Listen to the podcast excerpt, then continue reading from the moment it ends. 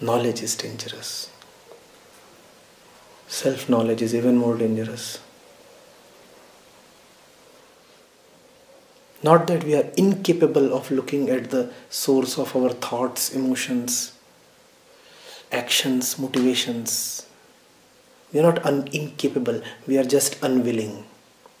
We are just unwilling because the jalebi is so damn tempting. And we have totally spoilt our taste buds.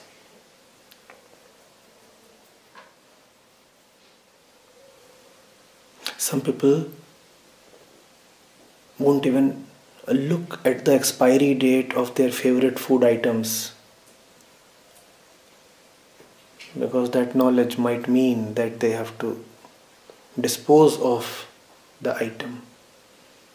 Just eat it and remain blind. Certain pleasures can come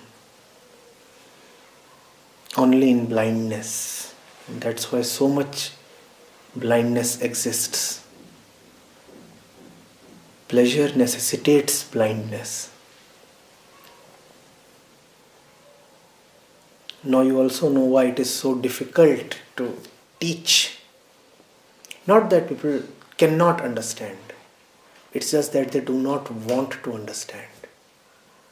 Once I said, we have a great interest in not understanding.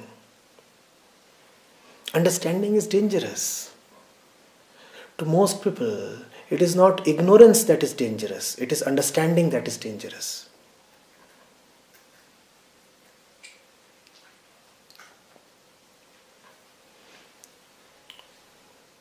The funny thing is, you know that understanding is dangerous, which means that you also know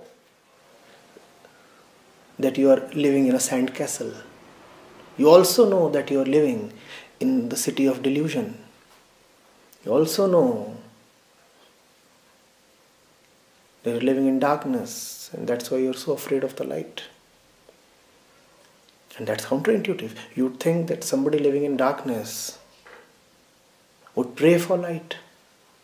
Wrong. Those who are living in darkness are mortally scared of light.